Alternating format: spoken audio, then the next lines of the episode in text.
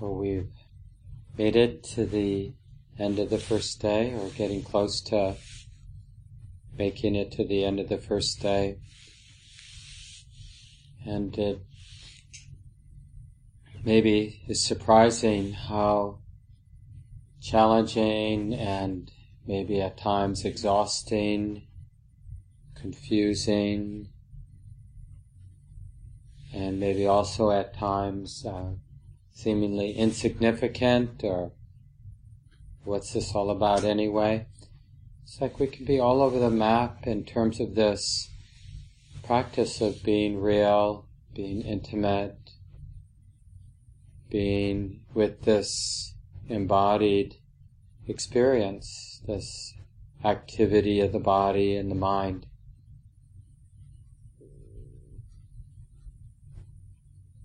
Doesn't it seem strange that that it's even hard to remember, like during the course of the day, to remember what what am I doing? Oh yeah, I'm just supposed to be willing to acknowledge, be willing to connect with what's already here. So it's not like I need a different experience. I just need to be willing to acknowledge, to connect with what's being known to use the primarily to use the experience of the body as a place to reconnect. Oh yeah, it's like this now.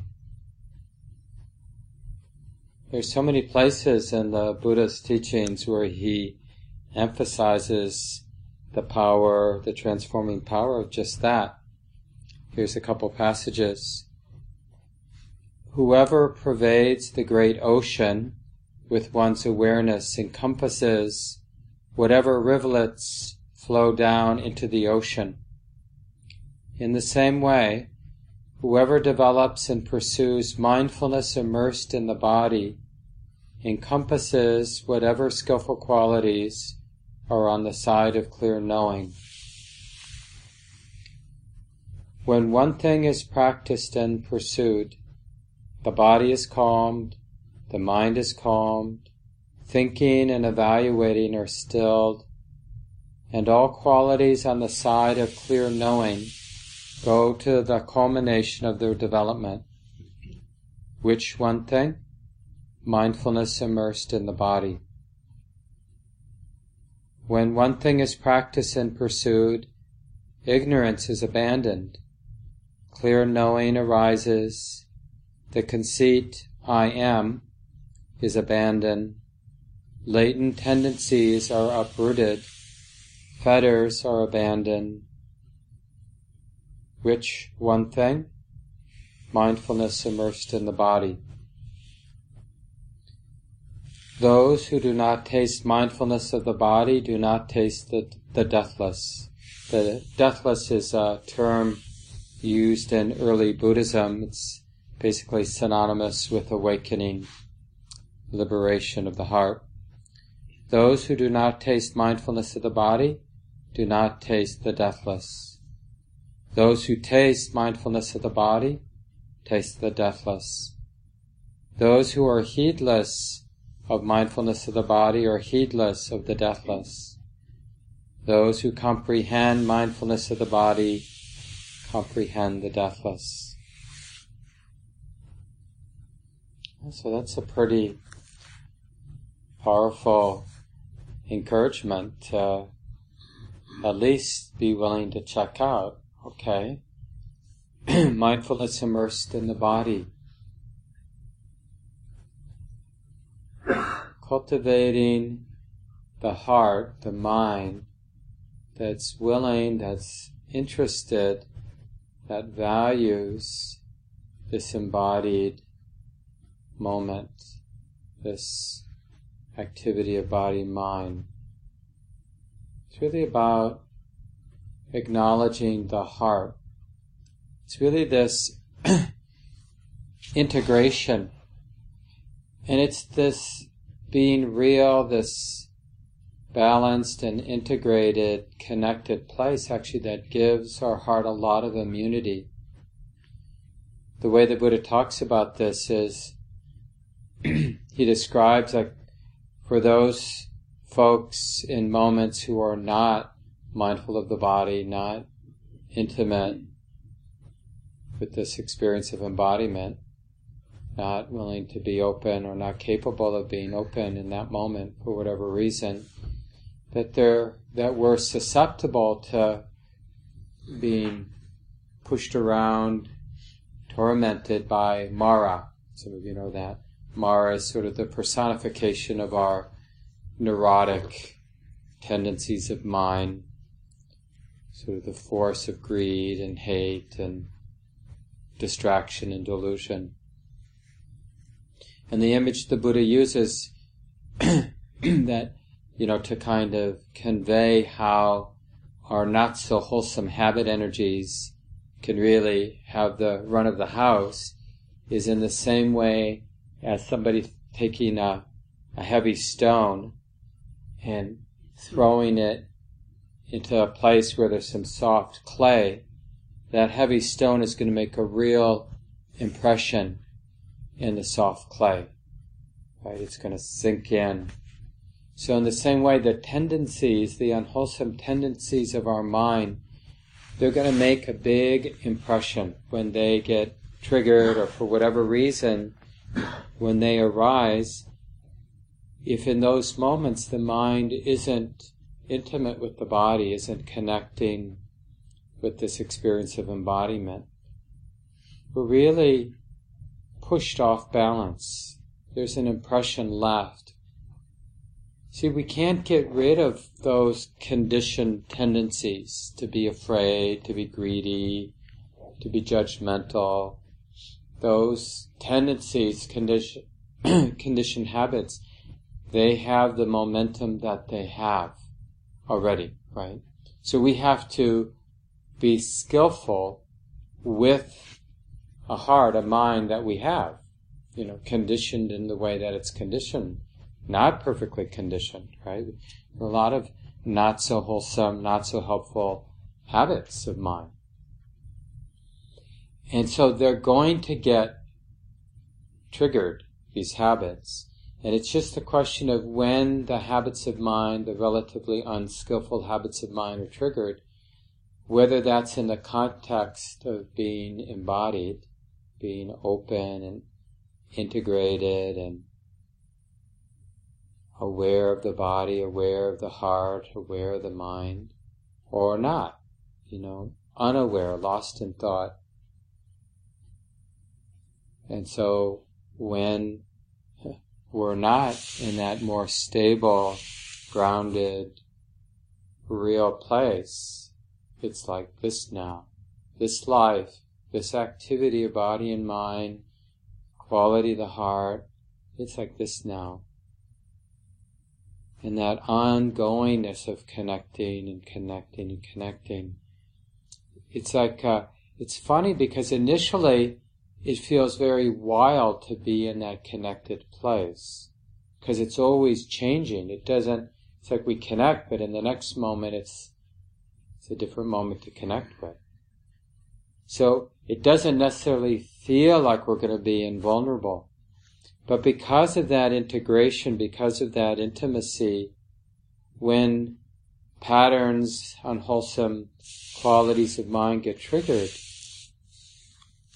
the quality of the presence, you know, it's like the rivulets, the, the kind of rootedness with our experience, with that embodied experience.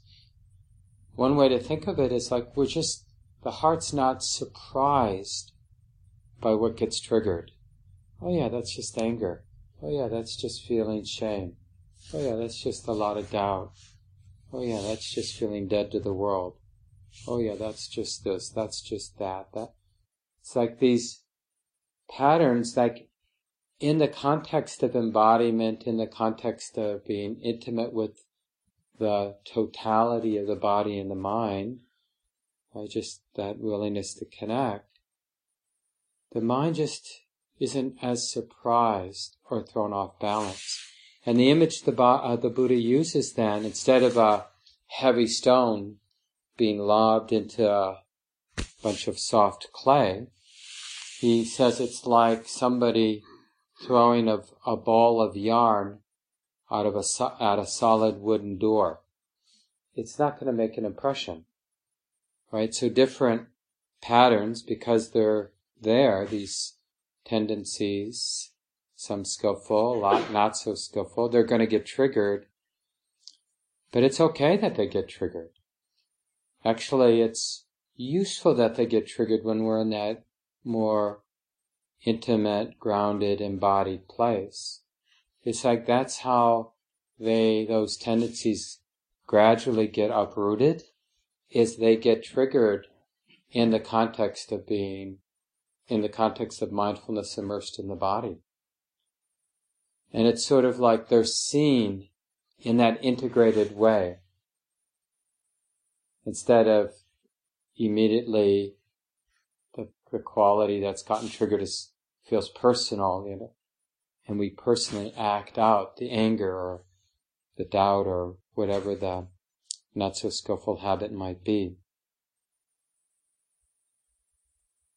So this is something for us to check out, you know, when we have a string of moments where we're pretty, feels pretty intimate, pretty present, embodied, not idealistic, not in the thought of being a good yogi, right? But just, just like there with some consistency for some number of moments. So notice that the mind doesn't have a problem with being an imperfect human being and doesn't have as much of a problem being around a bunch of other imperfect human beings. In fact, the character, uh, those moments are characterized by like not having a problem with the world, not having a problem with the body, not having a problem with the mind, not having a problem with anything. No problem. That's really like the one thing that characterizes those moments. It's like, yeah, it's workable.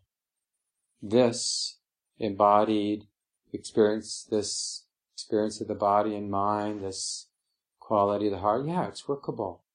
Doesn't mean it's what we would choose. It doesn't mean it's like pleasant even. It just means,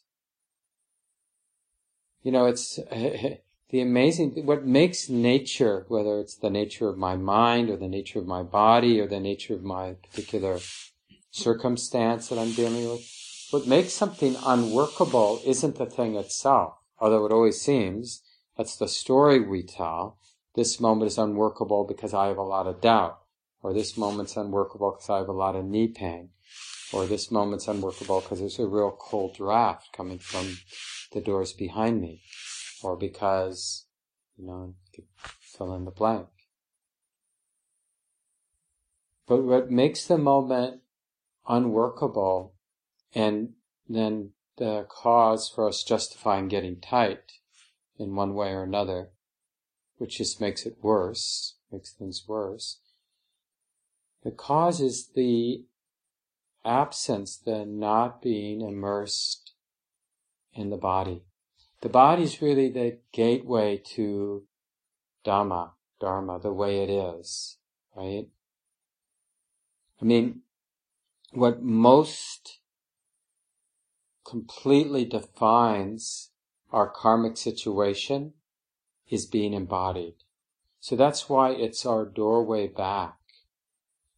This life is characterized by being the mind, the heart tethered to this body, grounded in, you know, what we call the material reality, these circumstances. And our body is in a way the sort of this lifetime's receptacle to all the unfinished business. Maybe previous lifetimes too, who knows? Right? It's all here. So to the degree we're unwilling to be here, we just can't do any good work. We're just digging the hole deeper, causing, setting up more problems. I mean, we need to be forgiving because truthfully, it's not our habit to be consistently intimate with our lived reality, a body, But we really want to take this time to fall in love with that, to really, really trust it. In the same way we trust relationships like with our dogs or cats, hopefully with our partners and dear friends and those of you with kids and nieces and nephews and whatever, you know, we do have sometimes, hopefully, these so-called healthy relationships with other beings where we take the whole package, right? We're not like, I love this about you, but this other stuff I completely reject. And, um, you know, our relationship will never be whole until you fix those places that I've completely rejected. We don't, you know, that's not considered a healthy relationship. A healthy relationship is where we've learned to really see the person, hear the person, feel the person. We're not afraid of the whole package. We're not pretending, we're not like in denial about who they are. I'm, this is an unusual, you know, this is not a, our usual relationship. But it's a healthy relationship. And we need this not just with certain relationships in certain moments. We need it in particular with our body. And then from our body, just in more subtle ways, the sort of layers of the conditioning of our heart and mind and the world, and ultimately the whole world, as it's manifesting in this moment, in each moment. And the Buddha, like, you know, I read, all good things come from that. I mean, just to revisit what I read at the beginning, whatever skillful qualities are on the side of clear knowing, they arise, right? It's like the fertile ground for developing all of the beautiful qualities that we need to live a good life, to cultivate wisdom and love, and to be a good human being, an engaged human being. We'll learn with the body.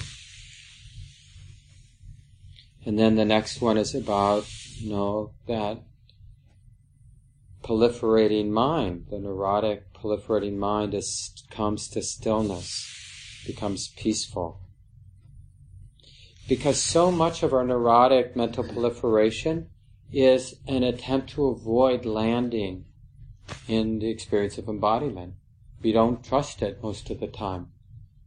We've spent too much time away from it that it seems untrustworthy. And often coming back into it, it's initially, especially, we feel what we don't want to feel. Or we feel what we think will kill us. Like if I feel that it will kill me or cause some harm. I mean, really, it's sort of funny to say it out loud that it, it really, I mean, it sounds crazy, really, think that just feeling what's already here being felt, just clearly acknowledge what's here being felt, would be dangerous. So it's not. And then the third thing, just to repeat, it, uh, it uproots the conceit I am, right? Latent tendencies are uprooted. This is how we actually transform the heart. In a way, it's some of you know from yoga classes the term tapas. Means, I think it, it might literally in Sanskrit mean fire, but it usually is used to um, be like a spiritual fire. We're burning away the tendency. So by being in this embodied experience, this fearless um, willingness to connect in an honest way, with what's moving or what feels numb, right? It's not always moving. It's sometimes it heart, body, mind feels flat or numb or packed in styrofoam. It's not an uncommon experience on retreat, you know, as we start to feel into the more subtle layers of what's here and now in this experience. And it's like the not reacting to what's being felt. And the learning how to bring a quality of love, kindness, and curiosity over and over again, it really burns away the all those tendencies to sort of deflect into endless thinking, idealism, worrying, comparing, you know, the staying in our thoughts about the moment, about our life. And then the last thing here, the Buddha says, the taste of mindfulness of the body is the taste of the deathless, right? That the intimacy, any moment will do, right? Any moment of opening, connecting, a more honest, it's like that is literally a moment of not running away. So that there is right in that moment the freedom from running away. The heart is free of having to run away, free of having to make the effort to be distracted, make the effort to be in denial, make the effort to be disconnected. It initially feels like it's a lot of work to connect, but actually, over time, we'll start getting glimpses that the real work, the real stressful work, is staying disconnected, staying in our heads, we say, right? Lost in thought. That hunger that fuels our endless speculation and imaginings and fantasizing and fear mongering in our mind that is exhausting and stressful to kind of keep up the dramas that we mostly live inside of. In another passage here, this is a fun one.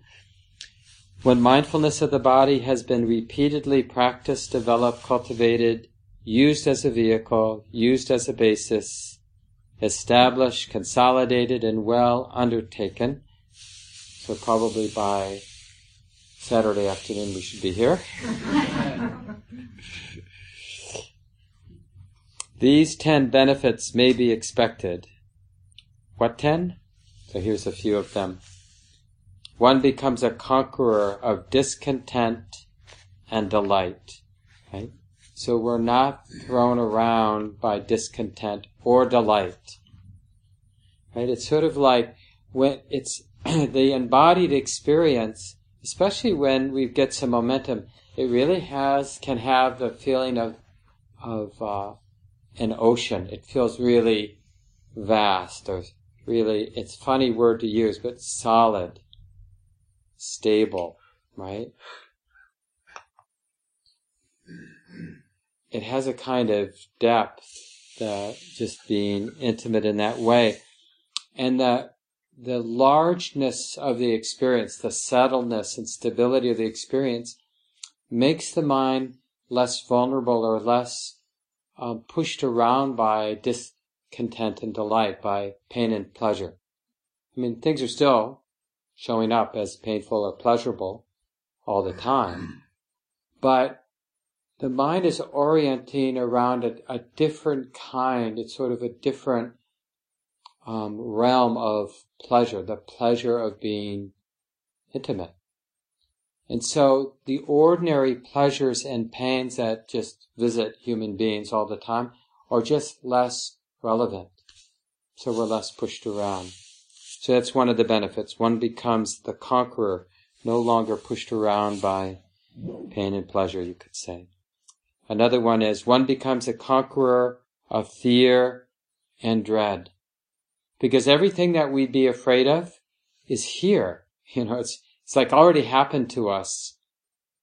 And it's already been laid down in a way in the body. All the fears, all the, you know, all the times that we had a moment of panic, whether the terrible thing happened or not, but just that thought, you know, and it lives on in the body.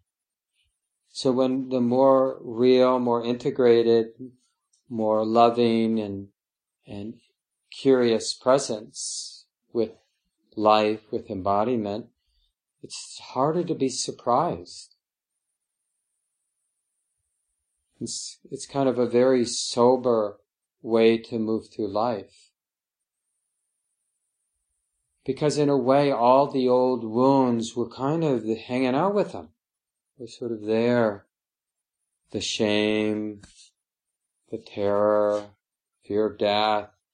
It's like, I mean, whatever we've imagined is reverberating here. So to the degree we're really in that more intimate place,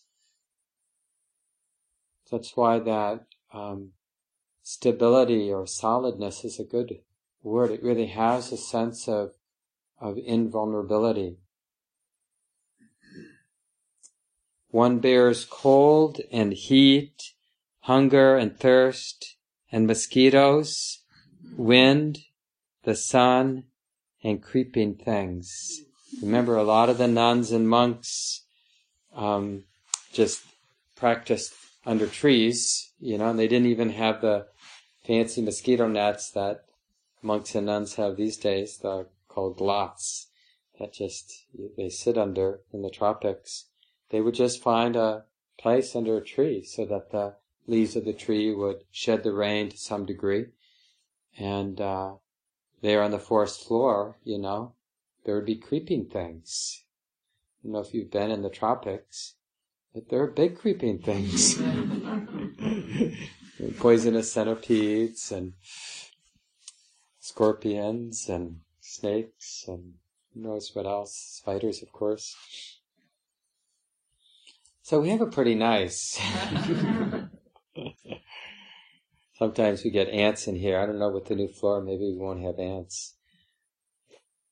There's a couple more here. One endures ill-spoken words and bodily feelings that are painful, racking, sharp, piercing, disagreeable, distressing, and menacing to life.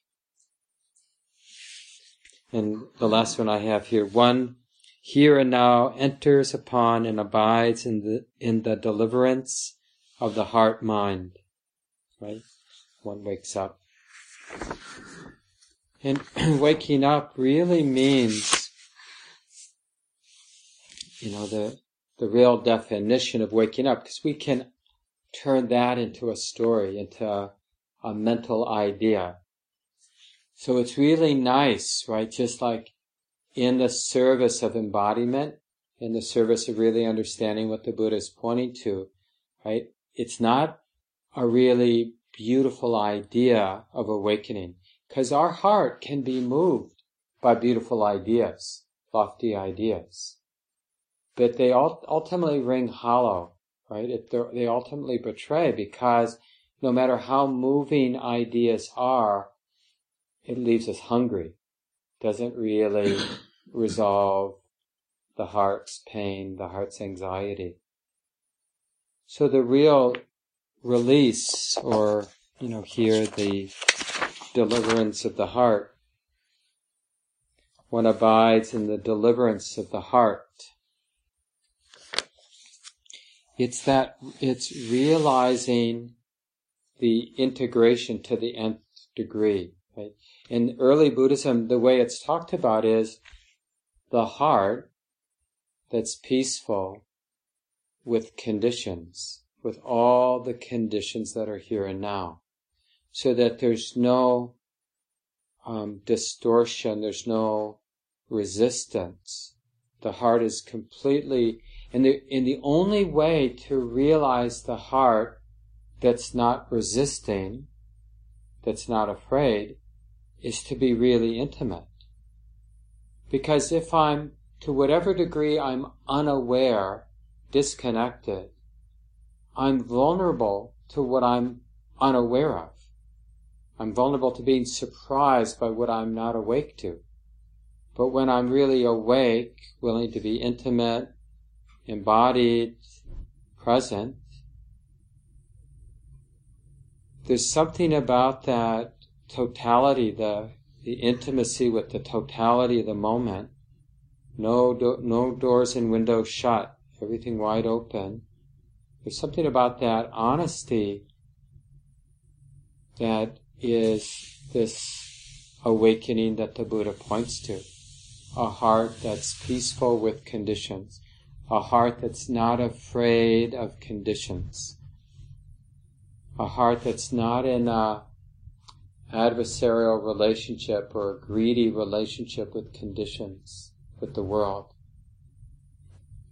So that's why we often talk about emptiness in Buddhism because the distortions cease to exist, the resistance ceases to exist, problems cease to exist. So we say the moment that it's empty of resistance, empty of there being a problem, empty of any distortions, reverberations in the heart. The heart feels like the universe. So this is what the Buddha, you know, he invites us to explore this, to see what can be found. And the body's always waiting. We don't need a different experience than the one that we have. And it's interesting how, you know, probably all of us have had moments in our life where we just our way of relating, our way of connecting became very powerful and pure and real and honest and undistorted. I mean, just think about certain moments.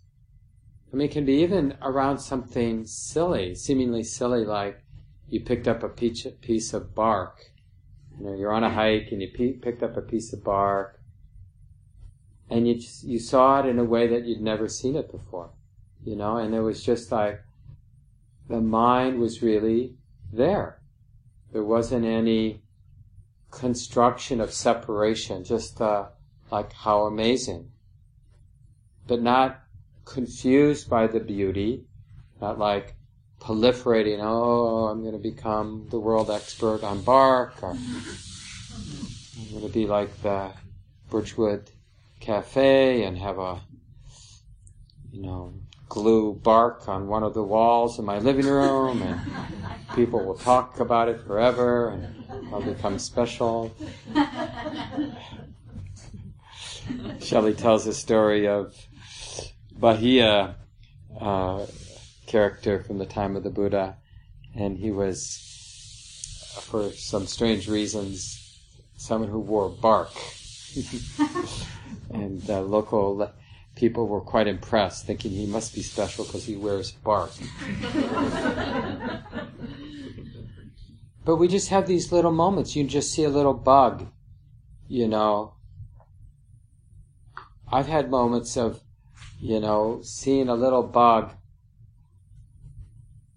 you know, winter winter window, you know, but there's some sunshine in the winter eh, on on the window, and so the fly kind of comes to life. Probably was dormant for a couple of months, but all of a sudden there's enough heat in that, you know, they're trapped like between panes of glass, and it's like buzzing around in the middle of the winter. You know, just that can really break your heart.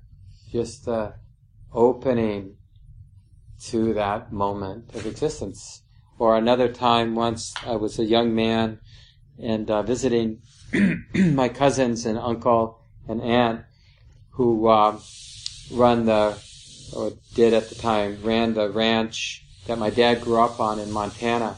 And uh, yeah, I was just there for a few days after sort of a big family gathering and just helping out a little bit. And they wanted to bring one of the cows in from the range and because uh, they were going to milk it just for their own use. It wasn't a dairy farm, but uh, the mother had given birth, and so uh, just like recently, probably a day or so, and so um, my cousin was driving the pickup, and I was in the back of the pickup holding the calf, so the mother cow would follow. And it was several miles into where the barn was from the fields where the cattle were.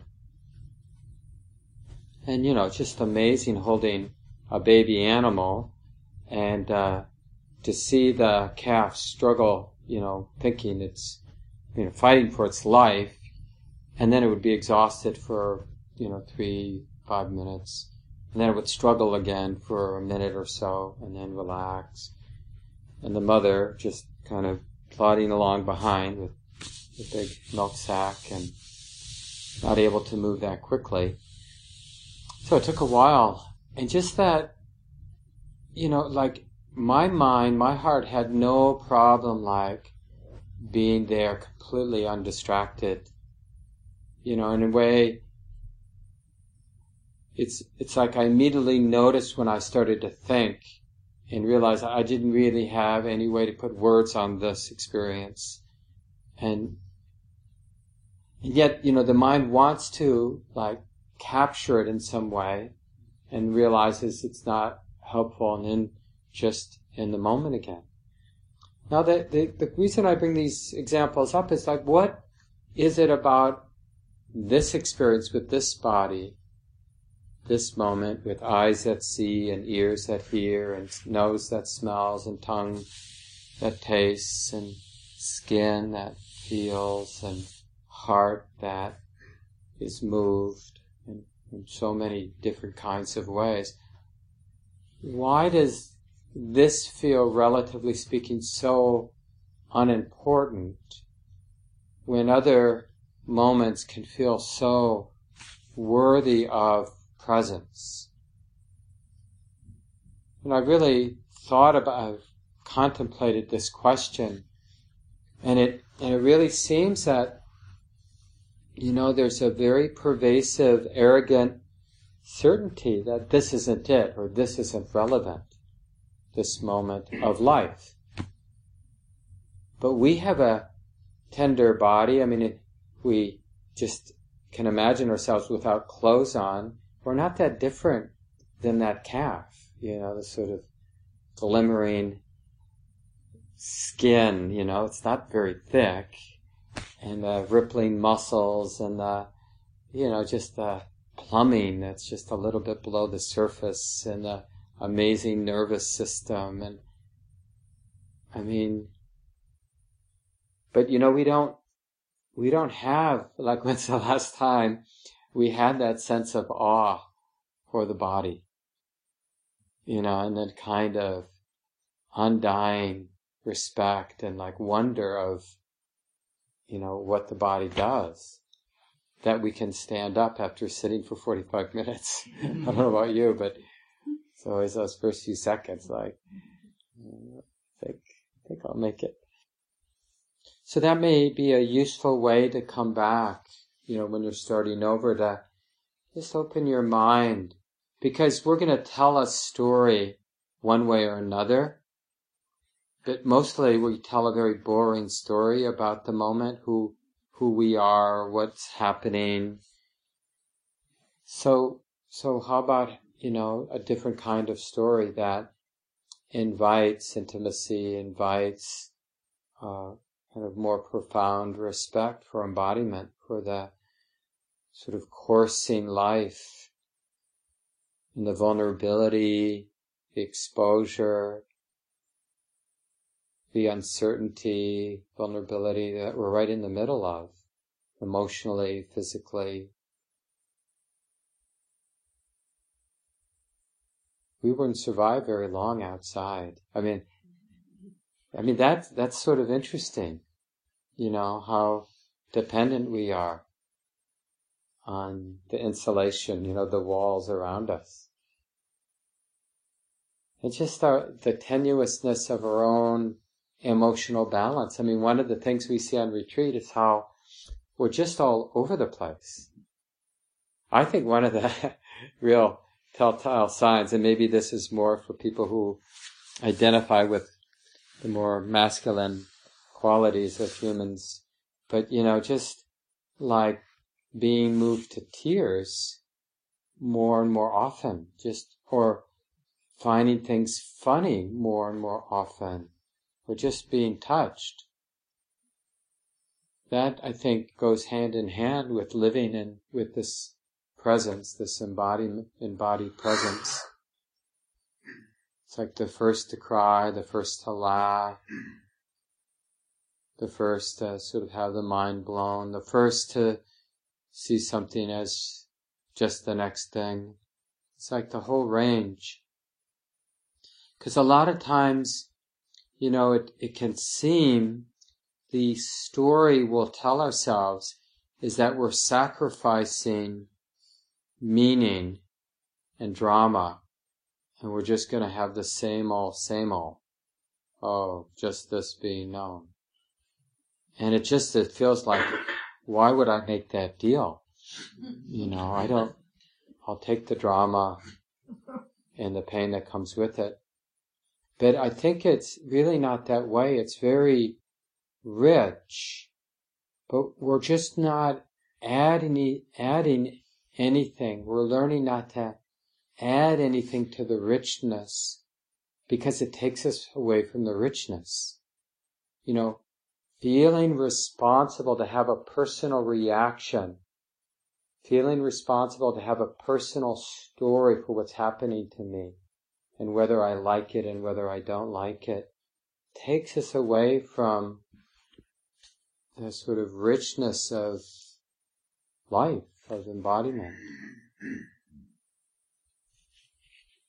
So we can um, get good at noticing how our distractedness and you know the different ways that we fill up the space of the moment with our thoughts about things. We can get really good at naming, noticing, acknowledging the delusion that's operating. It's almost like learning to recognize the different tapes that the mind plays because they're familiar and because they're familiar there's a certain sense of safety in them and it's not about judging or self-hatred it's just uh, the step into embodiment right? Because the body and the mind they're reflecting each other. So if we're you know, if my mind is invested in some story, whatever it is, you know, la la land fantasy or, you know, planning mind or comparing mind or that, you know, that movement into the body, into embodiment, it means feeling what it feels like when the mind's been thinking these thoughts, when the mind's been circulating spinning in this particular way, the body is mirroring that. And so it feels like this. So what's the feeling here? Oh, it feels like this. So that acknowledgement of the tape, the delusion tape, you know, whether it's sort of sometimes for periods of time we'll have some optimistic or various optimistic tapes going. Yeah, I'm gonna get really good at meditation. I'm going to do yoga every morning. I'm going to start eating well. I'm going to stop talking to anybody. and I'll become completely free. And we just, we can spin with that, some version of that, like getting our act together, some version of getting our act together. I mean, just honestly, what percent of your waking day, when you weren't asleep, were you was the mind involved in some optimistic imaginings of like who you could become, the new you, the new and improved Mark, who's got you know whether it was like sometimes it's you were renovating or fixing or cleaning up something and then that will be so nice or changing how we are at work or but it has kind of the positive like if I do this, then I'll get this reward. And it's hopeful. And then, you know, the other, you know, so maybe that was a third. And then, you know, then probably a third of the day was being lost in more negative kind of mental activity. You know, feeling trapped, feeling like I'll never get this, other people are getting it, but I'm not going to get this. I should have started when I was younger. You know, I shouldn't have drunk all that coffee, or whatever it is. And our life, our body, the whole, you know, the whole thing just feels like a ball and chain.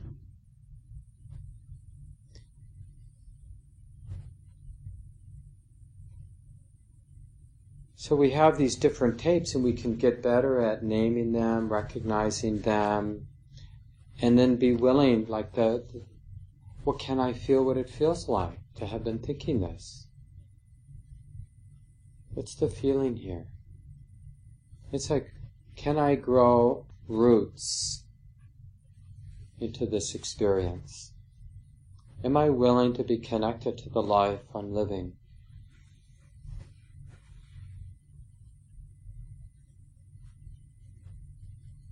In the Dhammapada, one of the verses, this is a collection of verses from uh, the Buddhist teachings. Simply talking a lot doesn't maintain the Dhamma. Whoever, although one's heard next to nothing, sees Dhamma through one's body, is not heedless of Dhamma, this person is one who maintains the Dhamma. But we don't need a lot of teachings. We just need to be willing to ask, like, well, what's the feeling here? I Shelly talked about this, maybe it was in the Q&A session, but just the importance of feeling. Like, how's the heart doing? How's the body doing? What's, what's the feeling? What are the sensations and feeling that are here now? And don't be, be ready to acknowledge the, what seems like an absence of feeling. Oh, there's no feeling here. Well, what's that like to not be clearly feeling anything? Like maybe it's numb. What's that like?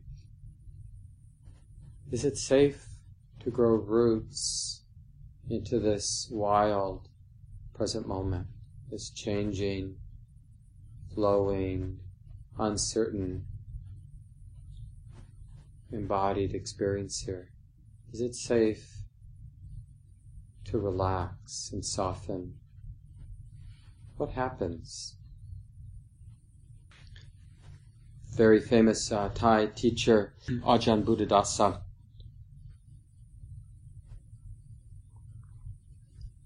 he, he would give the, this instruction and it would be wise for us to really consider it. Don't do anything that takes you out of your body. That's sort of a interesting challenge and invitation and an encouragement for us this retreat. I just can I live as in as many moments as possible in a way where I'm not justifying being away from the body. I don't care what happens. I don't care what thoughts are there or emotions are moving. I'm just going to start over with the acknowledgement of the body. Oh yeah, there is this body here, this tender, vulnerable body, this body that reflects or reverberates, sort of mirrors everything that's happening around it and in it. It's like a sounding board. You'll feel in your body even what you sense is happening in those around you. Our body right now is also reflecting the winter around us. And it's reflecting, you know, so much, so much richness. It's reflecting the whole world. All the injustice in the world is reflected in our body, and all the beauty and goodness in the world is also reflected in different ways, reverberating in different ways in our body. It really is our microcosm of the whole universe.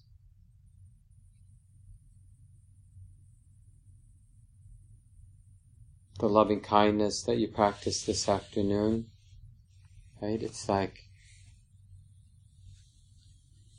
the, that's such a powerful tool for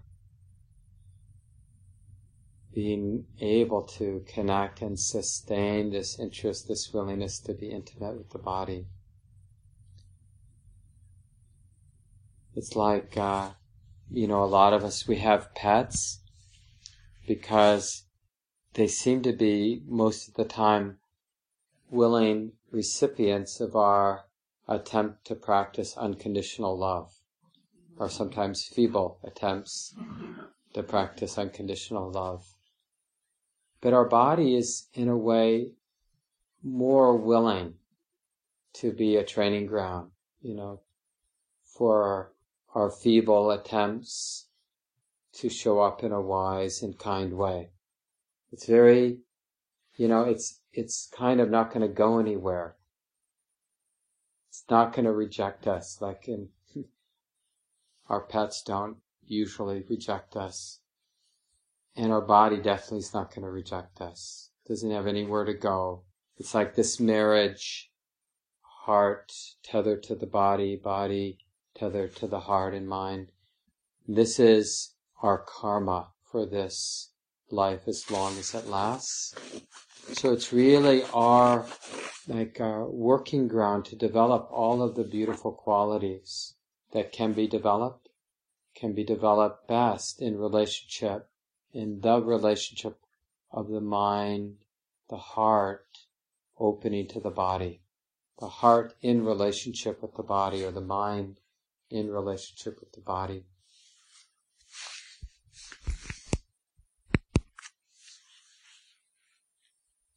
Let's just uh, sit for a little bit and uh, feel into the body, adjust your posture so you're comfortable enough, so it feels safe enough to come into the body.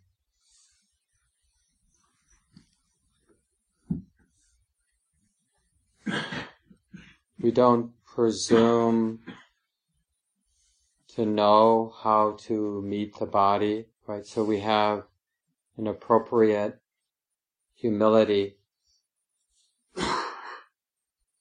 We just know that our intention, our wholesome intention is to be real and to be intimate, to not cause harm.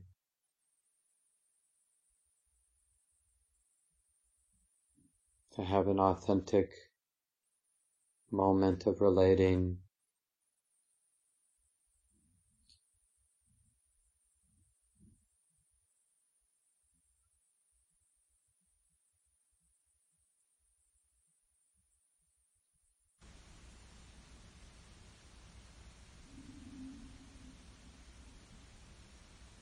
And so, whatever you're beginning to discover. Like you might be deeply exhausted and you might feel that in the body and mind. So why would we somehow think that's wrong? Well, this isn't the experience I was looking for. So it's really the question is more how to be intimate with this, how to include this, how to deeply appreciate that sometimes this is how it is, like this moment. Sometimes it's like this. And that's okay that it's like this. I'm ready to be done thinking that I know how the experience should be right now. So instead, I'm going to learn how to meet the body, meet this moment on its own terms. So we're really allowing life to present itself.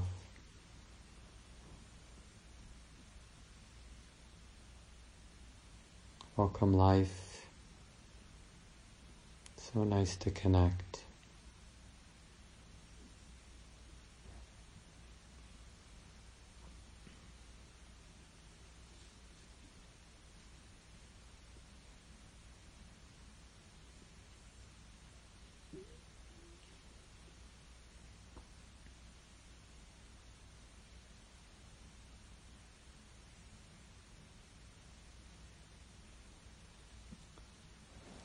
We have time for movement, walking time. We'll come back at nine o'clock and do a chant together and uh, sit for at least 15 minutes or so. We'll see, Shelly will run the sit, see how long she'll have it. But if you feel up to it, try to come back for that chanting. It's a nice thing to do together in that shorter sit. Thanks for listening, everyone. Thank you for listening. To learn how you can support the teachers and Dharma Seed, please visit dharmaseed.org slash donate.